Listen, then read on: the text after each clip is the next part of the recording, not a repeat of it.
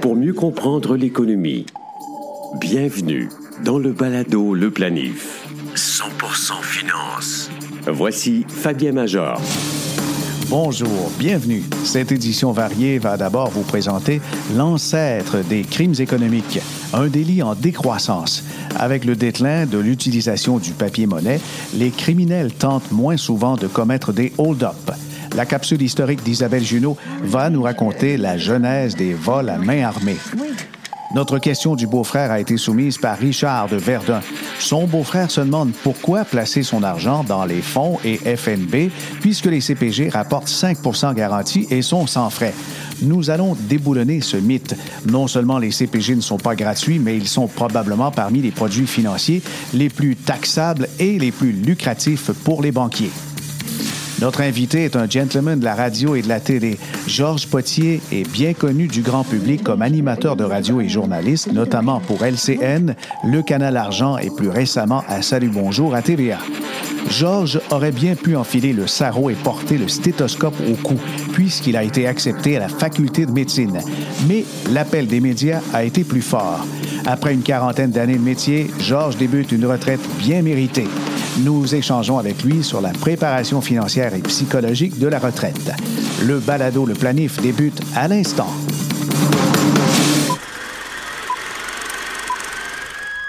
Bien que ces deux crimes partagent un même objectif, voler l'argent d'une institution financière, le cambriolage et le braquage de banque, ou hold-up, sont des opérations bien différentes. Un cambriolage peut se dérouler en dehors des heures d'ouverture et sans témoin. Dans le cas d'un hold-up, les malfaiteurs utilisent plutôt la menace de violence pour forcer les employés et les clients de l'établissement à leur remettre leur argent et leurs biens de valeur. Aux États-Unis, le hold-up devient un phénomène répandu au 19e siècle, à l'époque du Far West. Le premier braquage de banque répertorié en plein jour se déroule dans la petite ville de Liberty, au Missouri, le 13 février 1866. Des bandits, comptant parmi eux le hors-la-loi Jesse James, s'en prennent au personnel de la Clay County Savings Association et repartent avec 60 000 dollars en bons, billets, or et argent en poche. De nombreux criminels de l'époque deviennent des anti-héros légendaires, comme Butch Cassidy et Sundance Kid et leur troupe du Wild Bunch. Au fur et à mesure que l'Ouest américain se développe, l'ère des cowboys et des hors-la-loi laisse place au crime organisé et aux ennemis publics. Dans les années 1920 et 1930, le Federal Bureau of Investigation, FBI, traque des braqueurs en série comme John Dillinger, Babyface Nelson et le couple Bonnie Parker et Clyde Barrow. Lors de la Grande Dépression, ces personnages, plus grands que nature, font la une des journaux et sont perçus par le public comme des célébrités. Avec les décennies, les institutions financières perfectionnent leurs dispositifs de sécurité et les hold-up deviennent de moins en moins fréquents, y compris au Canada. En l'an 2000, l'Association des banquiers canadiens recense 1100 vols de banque. En 2013, ce nombre n'est plus que de 591. L'utilisation d'alarmes silencieuses, de caméras de surveillance et de pastilles de teinture pour marquer les billets n'est qu'un début. Les criminels d'aujourd'hui doivent déjouer les systèmes de reconnaissance faciale et les lecteurs de plaques d'immatriculation, en plus des photos et des vidéos pouvant être prises par n'importe quel témoin de la scène grâce aux téléphones intelligents. Entendre chaque matin au réveil en prenant votre café l'essentiel des nouvelles à connaître pour commencer la journée, c'est ce que propose le balado quotidien d'InfoBref. En cinq minutes seulement, InfoBref résume les événements importants dans l'actualité. Essayez-le, cherchez simplement InfoBref dans votre appli de balado ou allez à infobref.com. Le balado Le Planif. Actualité financière. Voici Fabien Major. Ah, le beau-frère de Richard de Verdun, il est dans l'actualité cette semaine. Dans l'air du temps, avec sa question sur les CPG, lui se dit pourquoi je devrais prendre des fonds des FNB alors que les CPG offrent du 5% et en plus, c'est sans frais. Richard est bien tanné. Ouais, il est épuisé par les manchettes des journaux, la volatilité des marchés. Il a des investissements en obligations, en actions, un vrai portefeuille équilibré. Mais il est un petit peu tanné. Il a 100 000 dollars de plus et se demande ce qu'il devrait faire avec. Il y a quelqu'un de son entourage qui lui a dit qu'il paye beaucoup de frais et le fait d'avoir des intermédiaires pour euh, investir son argent fait que d'autres s'enrichissent sur son dos et obtiennent peut-être plus d'argent que lui avec ses investissements. C'est pour ça qu'avec le 100 000 dollars en surplus qu'il a, il est très intéressé par les CPG, les certificats de placement garantis. Est-ce une bonne affaire? Est-ce vraiment gratuit? On va déboulonner quelques mythes ensemble. Les CPG sont des produits d'investissement à faible risque, c'est vrai. Ça offre un rendement fixe sur une période donnée, c'est vrai. C'est intéressant en ce moment parce que le taux d'intérêt garanti, ben, il est autour des 5% en ce moment. Mais les banques utilisent les dépôts des clients, y compris des CPG, comme une source de financement de leurs activités de prêt. En d'autres termes, L'argent que vous déposez dans un CPG est ensuite prêté à d'autres sous forme de prêts personnels, de prêts auto, de prêts commerciaux, surtout d'hypothèques. C'est comme ça que les banques génèrent des revenus en prêtant de l'argent à un taux d'intérêt plus élevé. Quelqu'un va se dire, bah, c'est une bonne affaire. Si je, je prête, je dépose 100 000, on me redonne 5 000, la banque reprête à 7,25 par exemple, elle vient de faire 2,25 avec mon argent, on va se dire, c'est pas si pire. Mais déjà, cet écart, euh, ça vous dit que c'est, c'est plus élevé que bien des FNB, des fonds et puis euh, de la gestion privée.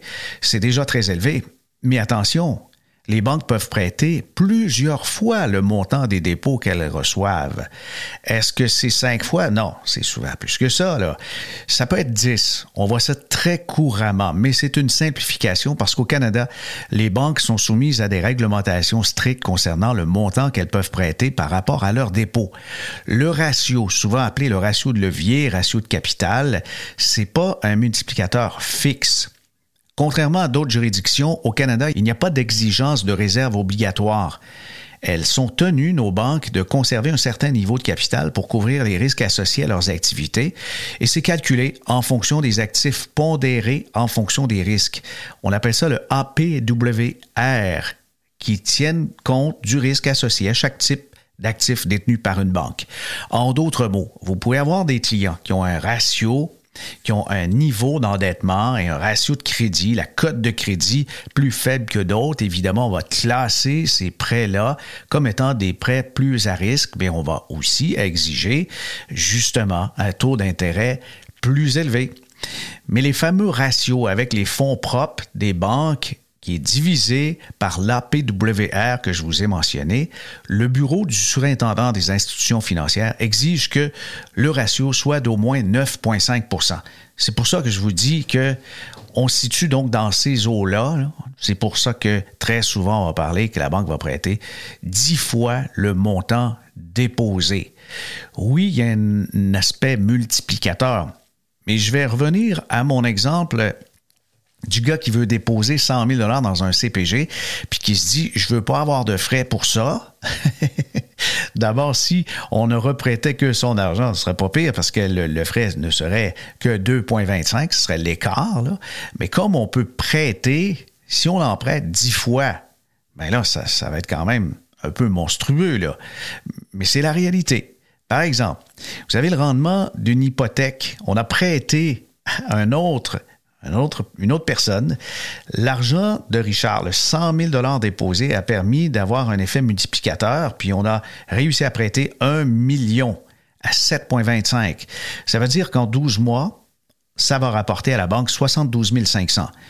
Mais avec cet argent-là qui est à la base du prêt, on a payé à Richard le rendement de son CPG, soit 5 000. Alors, le coût du capital pour la banque, c'est le 5 000 et le profit brut serait de 72 500 moins 5 000, ça veut dire 67 500. La banque fait 67 500 dans mon exemple avec le dépôt de 100 000. C'est quand même assez juteux, un beau rendement de 67 500. Et avec ça, évidemment, la banque a des garanties qui sont très solides puisqu'elle a aussi un lien sur la propriété. Et voyez, c'est peut-être simplifié, ça ne tient pas compte de plein d'autres facteurs comme les frais administratifs, les coûts de gestion des risques, les impôts, provisions, tout ça. Néanmoins, ça vous explique comment les banques peuvent générer des profits à partir des dépôts des clients et des prêts hypothécaires. Et non, et non, un CPG, ce n'est pas un placement sans frais. Au contraire, c'est probablement celui qui génère le plus gros profit pour les banques canadiennes. En entendant tout ça, vous dites, euh, ben, c'est fatigant que quelqu'un fasse 67,5% de rendement sur mon dos ou je devrais placer mon argent qui est quand même assez sécuritaire. Si votre argent est suffisamment en sécurité déposé dans une banque canadienne, dans un certificat de dépôt, pourquoi serait-elle moins sécuritaire si elle était tout simplement investie à titre de copropriétaire en détenant les actions de la même banque? Et vous allez avoir un dividende versé qui sera probablement tout près ou supérieur à 5% Balado, le planif. Retraite. Au balado Le Planif, notre invité est Georges Potier, animateur, journaliste que vous avez bien connu tant à la radio qu'à la télévision. Bonjour Georges. Salut Fabien. Hey, ça fait vraiment plaisir euh, de t'entendre au balado Le Planif pour nous parler, pour nous rappeler des souvenirs. D'abord, dans ma jeunesse, comme jeune animateur de radio, ben, je t'écoutais à ce qu'on appelait à l'époque Rythme FM qui euh, s'appelait par ses lettres d'appel CFGL. Mais je crois que tu avais débuté même la radio à une autre antenne. J'ai commencé, écoute, j'ai commencé pendant mon cégep à Matane, à CHRM. Puis, euh, ce qui était un, ben, un passe-temps, une passion d'ado, de, fin d'adolescence, c'est devenu un métier, dans le fond, parce que j'ai tellement aimé ça que j'ai euh, poursuivi. Euh, quand j'avais 18 ans, je savais pas trop ce que je voulais faire parce que j'avais des bons résultats à l'école. En même temps, j'aimais tout le côté euh, des arts, de la communication, tout ça. Ça fait que j'étais un peu pris entre les deux. Finalement, j'ai j'ai fait des études au, collégial suffisamment pour être admis en, médecine à l'Université de Sherbrooke, mais je suis jamais allé. Ah, j'ai continué, j'ai préféré continuer à faire de la radio parce que j'adorais ça, parce que, bon, euh, je me voyais là-dedans. Puis c'est comme ça qu'à l'été 76, après un été à travailler à CHNC à New Carlisle dans mon patelin de la Gaspé, de la baie des Chaleurs en Gaspésie, j'ai appelé mes parents pour dire, ben, savez-vous, euh, je vais continuer là-dedans. Puis euh, ça s'est bien passé. Ils ont pas fait de, Mes parents étaient vraiment très respectueux de, de, mes choix. Ils m'ont jamais dit, fais pas ça, c'est une erreur, tu vas le regretter. Ce qu'ils auraient pu faire parce que c'est difficile d'entrer en médecine. Mais euh, finalement, ça s'est passé comme ça. Puis j'ai jamais manqué de travail, ou enfin si peu que ça fait plus de 67, 45 ans et plus de ça. Avec M. Saunier, Roland Saunier, euh, ensuite, tu as fait de belles années à CFGL, au, retour à la maison, je crois. Oui, à ce moment-là, écoute, j'étais chanceux parce que je, CFGL était une, était une, station FM très, très populaire dans la radio FM d'adultes. Jean-Pierre Coallier appelait ça le, FM qui parle et qui chante. C'était une proposition intéressante euh, à ce moment-là, puis ça marchait très fort avec de la musique francophone surtout. Puis, euh, j'étais à Rimouski et euh, Jean-Pierre m'a contacté. On s'est parlé, euh, il cherchait des nouvelles voix. Puis, je me suis retrouvé au mois d'octobre 78 à, CFGL. Je, je, suis entré là par la petite porte, c'est-à-dire les, nouvelles. Je quittais un job d'animateur temps plein à Rimouski pour pour un, boulot de, de, nouvelles les fins de semaine à CFGL. Mais finalement, celui qui m'a donné ma, ma, chance quelques années plus tard, c'est bien assez vite quand même, je te résume ça, c'est Jacques-Charles Gilliot, malheureusement qui est décédé il y a quelques semaines à peine, euh, qui a été un directeur des programmes, qui avait d'abord été un réalisateur à, à, TVA dans le temps, qui avait eu beaucoup de succès avec les bergers, je ne sais pas si tu te souviens de ça. Bien sûr, bien sûr. Qui, était passé à la radio, qui a été qui a dirigé CJMS, puis qui a été repêché par CFGL pour relancer la station. C'est lui qui m'a qui m'a envoyé l'animation. Et grâce à lui, j'ai animé le retour à la maison pendant 12 ans. Euh, et on a eu beaucoup de succès. Puis après ça, Cogeco a acheté, c'est devenu Rythme FM. Ils ont, ils ont tout changé, le, personnel ou à peu près, les animateurs et tout. Et euh, moi, c'est là que je, je passé à la casse folle en 96.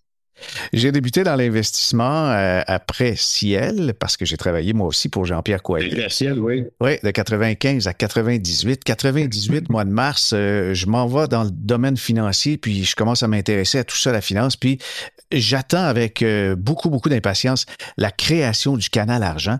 Et qui je vois pas arriver à l'antenne? Georges Potier. Qu'est-ce qui t'avait amené au canal argent? Ben, entre-temps, après la radio, moi, j'avais toujours eu le rêve comme je te dis, j'étais toujours, j'avais toujours plein d'idées, mais je me dis, il y a des choses qui sont pas réalisables.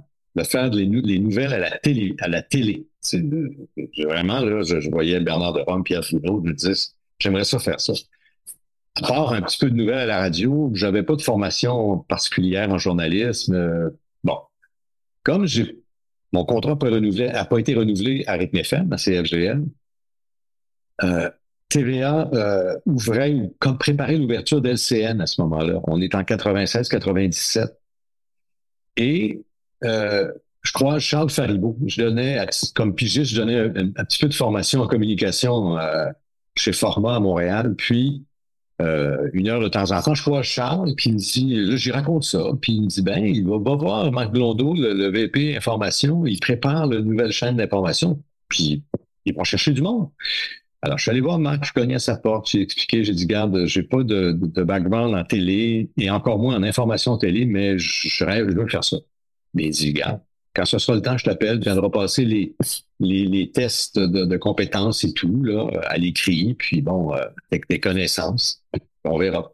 Puis quelques mois plus tard, ça s'est fait. Je suis rentré là à l'ouverture de LCN en 97. J'ai été là pendant quand même quelques plusieurs années, jusqu'en 2005 je fais le matin pendant longtemps, là. Et euh, quand euh, TVA a décidé d'ouvrir une chaîne d'information financière qui s'appelait euh, le Canal Argent ou Argent, puis moi, je m'étais, sans faire sans en faire un métier comme toi, je m'étais toujours aussi intéressé à ça. Je trouvais ça agréable, important, bon, etc. Puis j'aimais ça. Puis euh, ils m'ont proposé d'aller lancer cette station-là. Puis j'ai, dit OK, ben, j'étais loin de me douter que ça finirait quelques années plus tard parce que l'engagement, le commitment de faire une, chaîne d'information financière, ben ça prend des, c'est un gros engagement, ça coûte cher, c'est de la télé. L'auditoire disponible n'était pas si grand que ça. Je ne sais pas où est venue l'erreur dans l'évaluation de la clientèle ou quoi que ce soit, mais bref, euh, tout ça pour dire que ça a fermé plus tard. Mais entre-temps, dans les dans les belles années d'argent, moi, j'ai animé plein de choses. J'aimais ça. Je faisais non seulement des bulletins de nouvelles financières, mais j'animais une émission de placement boursier qui s'appelait Action avec des, gestionnaires de, de, de, comptes, puis des, des, conseillers financiers et tout. Puis c'était le fun parce qu'à chaque semaine, chacun se challengeait, faisait ses choix d'action, puis on, y revenait un mois plus tard, on disait, mais tu t'es trompé ou tu as eu raison. Fait que ça a été, euh, ça a été bien agréable de, faire ça. Ben, on s'est côtoyé là, en tout cas à quelques reprises, euh, pour y avoir été, euh, ma foi, peut-être une Oui, tu la gentillesse d'accepter nos invitations, de venir nous... Parce que c'est le genre de chaîne qui, qui, qui gruge les invités, s'en prend. Ah oui, je pense que je suis allé une trentaine de fois. Je pense que je suis allé une trentaine de fois. Ah, j'en doute pas, parce que, écoute, on, tu faisais partie des, réguliers. Mais 2005, euh, là, c'est quand même une année. My God, il s'en est passé des affaires, dont le scandale Norbourg. Oui, le scandale Norbourg. Argent était en onde depuis quelques, quelques mois à peine. Moi, je faisais le matin, là, l'émission, on a commencé en grande pompe, il y avait une émission du matin, des collaborateurs, tout ça.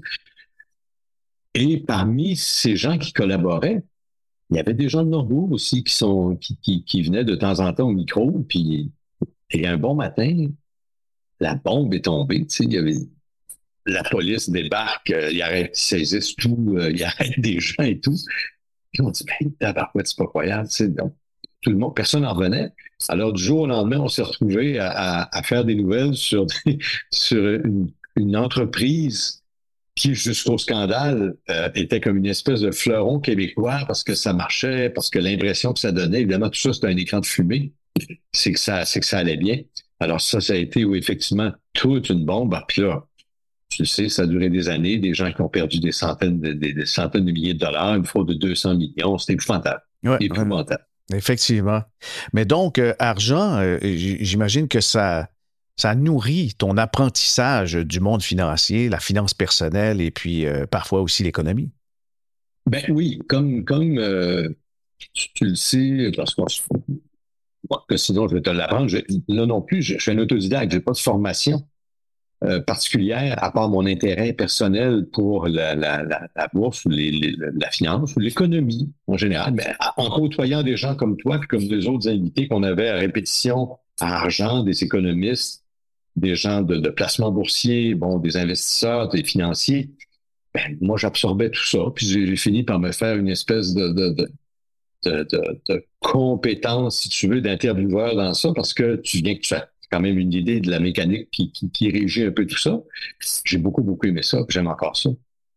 D'ailleurs, euh, ça a peut-être conduit à ta décision, euh, quand même toute récente, euh, finalement, de, de laisser tomber toute ta carrière comme animateur, lecteur de nouvelles, journaliste pour préparer ta retraite. Ça, a servi justement à l'apprentissage et la, préparation de la retraite, tu crois?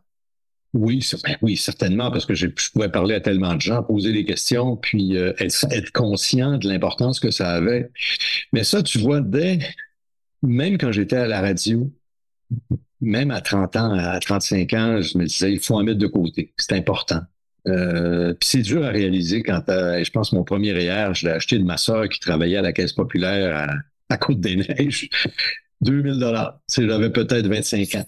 C'est tout ce que je pouvais faire. Mais à ce moment-là, puis ça a été le début de quelque chose, et sans que je sois euh, multimillionnaire maintenant, ça, ça a permis 40 ans plus tard, parce que grâce à, à l'UDA aussi, grâce à, même, même à mes employeurs à la radio qui avaient, qui avaient créé un REER collectif, tu vois, ces choses-là, on pouvait en mettre de côté. Puis moi, je considérais que c'était important parce que il n'y a, jamais, a jamais trop tôt pour commencer, mais même si tu commences un peu plus tard, ou même si tu ne mets pas tout l'argent que tu voudrais pouvoir mettre, tu sais, tu conseilles des gens là-dedans tous les jours. C'est au bout de 25, 30, 40 ans, tu dis, mon Dieu Seigneur, voilà.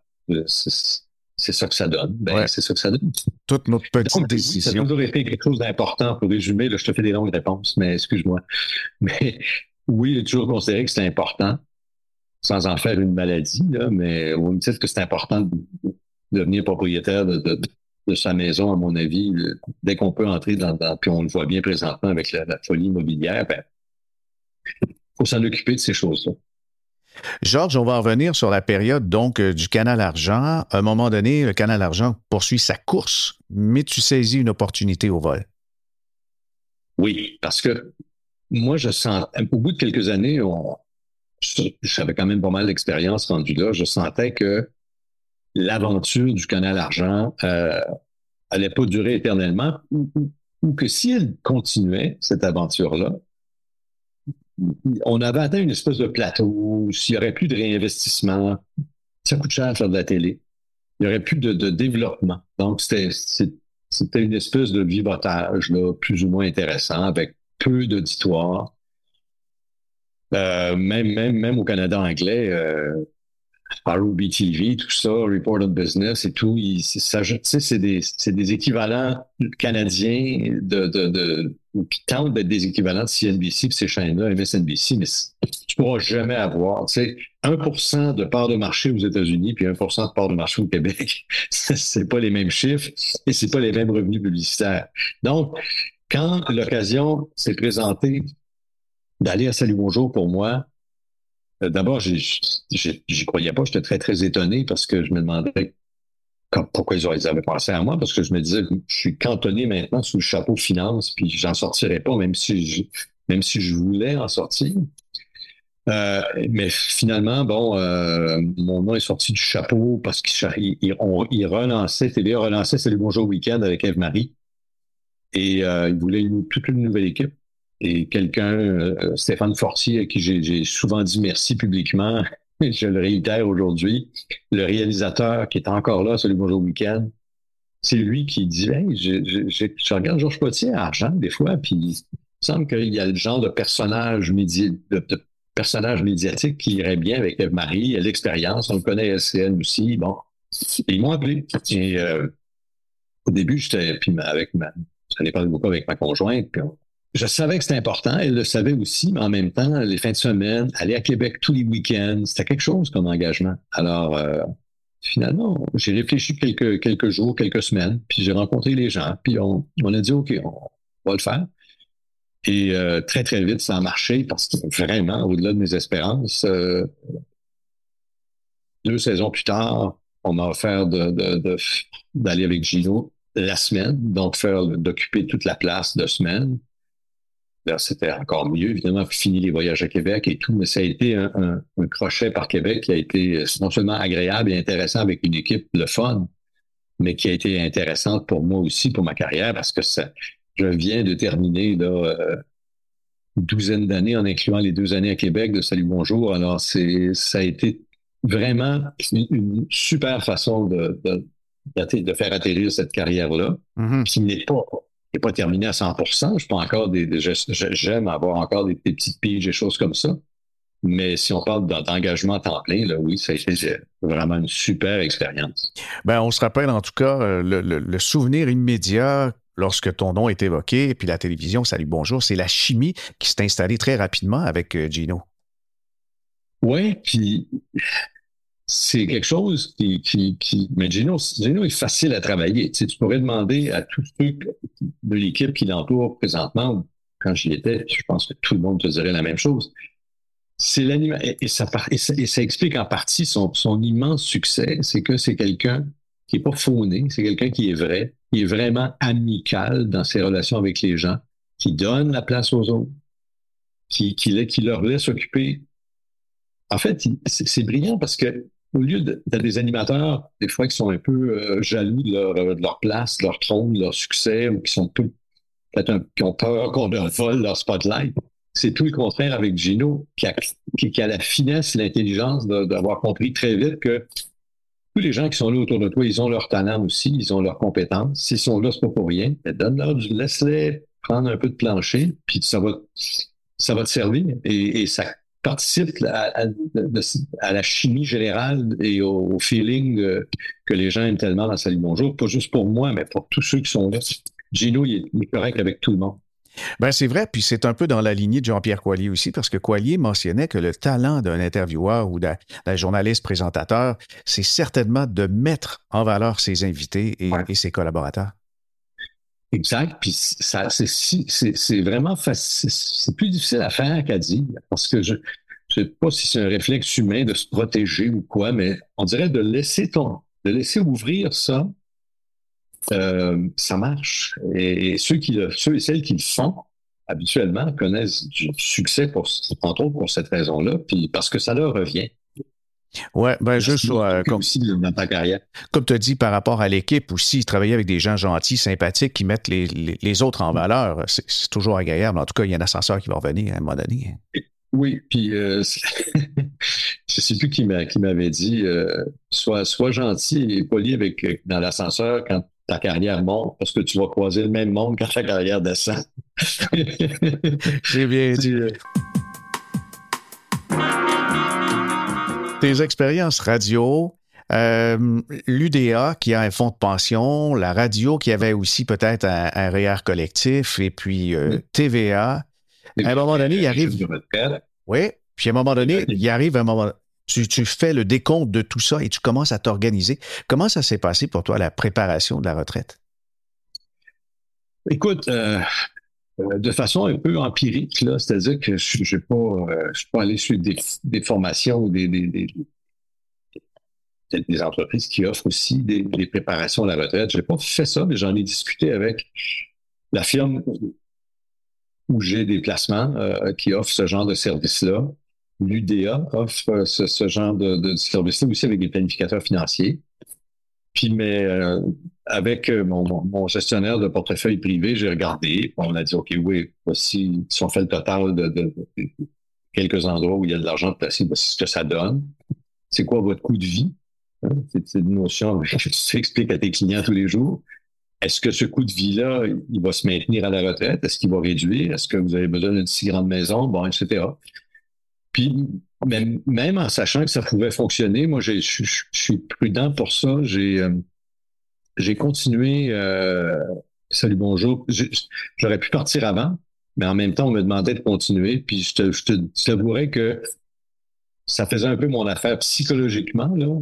Je me sentais à l'aise. J'ai peut-être étiré de deux ans. On me dit, puis je, je, finissais les deux dernières années, j'étais quatre jours semaine, puis trois jours semaine. Tu sais, ils ont été extrêmement accommodants avec moi. Mais moi, je me disais, OK, mais pendant ces années-là, ça continue grossir, on touche à rien, c'est parfait. Tout ça va en arriver à la décision prise euh, en janvier dernier, l'automne dernier, de finir au, mois de juin de cette année ce qu'on a fait. Puis ça se passe, tout ça se passe en tout ça. D'après toi, est-ce plus difficile la préparation mentale psychologique qu'on va cesser d'être sur le marché du travail ou ce qui est le plus difficile, c'est l'accumulation et puis euh, imbriquer tous ces blocs légaux pour en faire notre fonds de pension? Mais je pense que c'est un peu des deux. Euh, mais la, retraite, c'est un, saut dans le vide. Hein. C'est parce que c'est très. Il y, a une part de ça qui est abstraite. T'as beau, regarder les, chiffres de tes, relevés, de tes bilans, tu te dis OK, euh, c'est positif. Normalement, tout devrait bien aller. Il reste que d'une semaine à l'autre, tu peux avoir une paye qui est déposée dans ton compte automatiquement. C'est un saut dans le vide un peu. Puis avant de s'habituer à ça s'habituer évidemment la, la, au, décaissement des choses qu'on a accumulées, puis voir ça comme une normalité aussi, parce que de toute façon, euh, il arrive un moment où tu n'as pas le choix de le faire. et, euh, euh, mais en ayant plusieurs œufs dans, le panier, c'est ça qui me rassurait, de voir que autant la caisse de sécurité du spectacle que dans mes réels personnels, que dans le fonds de retraite de TVA, plus les rentes du gouvernement, etc., ben, ça finit par faire quelque chose qui a de l'allure. Fait que, mais encore là, ça se prépare. Et il n'y a pas de recette miracle là-dedans. Moi, je, me souviens, j'avais vu, quand j'avais 18 ans ou 20 ans, c'était les, fonds de placement. Je ne sais même pas ça, ça existe encore, Templeton. Oui, oui, ils existent encore. Ça existe encore? Dans le temps, c'était les fonds mutuels. Bon. Puis, ils avaient leur publicité. Moi, chez moi, ça marchait. C'était, je me souviens plus du montant. C'est-tu 10 000 dollars investis à 20 ans, puis réinvesti, tout ça, dans le fonds Templeton Growth, j'imagine. À, 60 ans, ça vaut un million. Mais un million, ça vaut plus que ça valait quand j'avais 20 ans. Mm-hmm. Mais à l'époque, moi, je regardais ça, je me disais, c'est trop facile, c'est, ça marche ça. Et tu peux changer la compagnie de placement, tu peux changer euh, un peu les paramètres. Mais tu, tu commences là, puis tu fais pas trop de gaffe, tu vas finir là, pareil. c'est vrai. c'est pour peu que ton déplacement soit intelligent, là, c'est, mmh. de casser la tête. Le Fonds croissance mondial Templeton, il, est toujours en activité euh, depuis les années 50. Je pense que sa ah. moyenne, c'est quelque chose comme 11% par année. C'est pas méchant. C'est pas méchant, certain. Regarde, c'est du, Buffett euh, avant la lettre. Ah oui, c'est vrai, c'est vrai. Mais il a fait aussi, euh, Sir John Templeton, euh, il a fait ses lettres de noblesse aussi dans l'investissement. Et puis, il a marqué l'histoire. Il a certainement inspiré d'autres grands sages comme Buffett. Et, oui, mais, oui, exact. T'as raison, parce qu'il était là, il était là avant, ou en tout cas, il, peut-être ça fait longtemps, là, mais à l'époque, il était déjà âgé. Il y avait une figure de patriarche du, du, placement. C'est vrai. Alors, cette image-là t'a marqué. Euh, peut-être, euh, justement, t'as fait rêver en te disant, oh, l'argent fait de l'argent, fait des petits, et puis euh, fait en sorte qu'à un moment donné, on peut avoir cette forme de sécurité.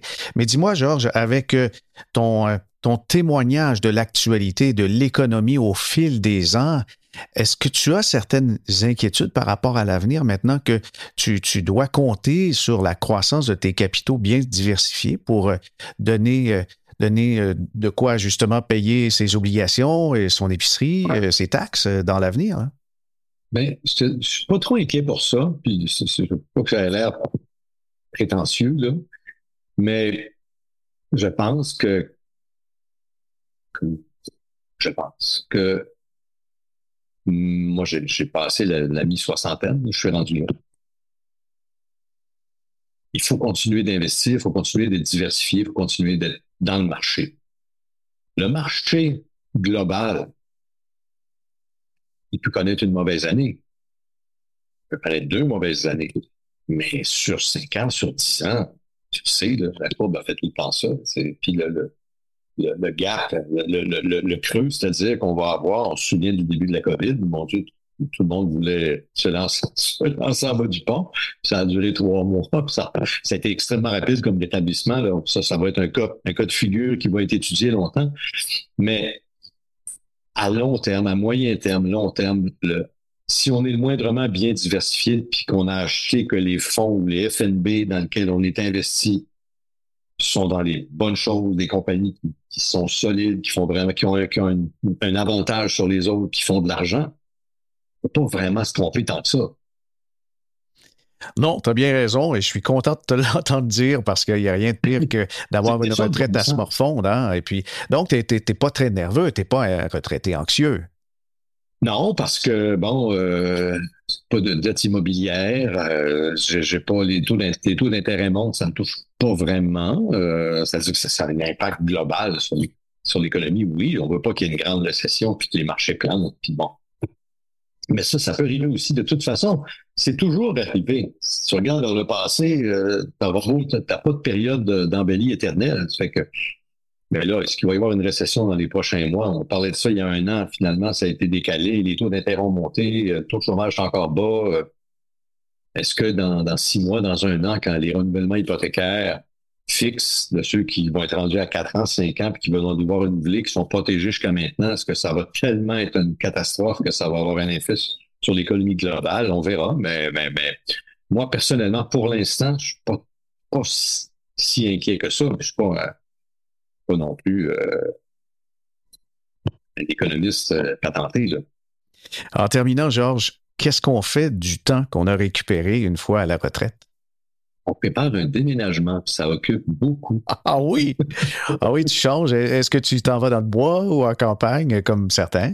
Non, nous, on est, on, fonctionne à l'envers, ma femme et moi.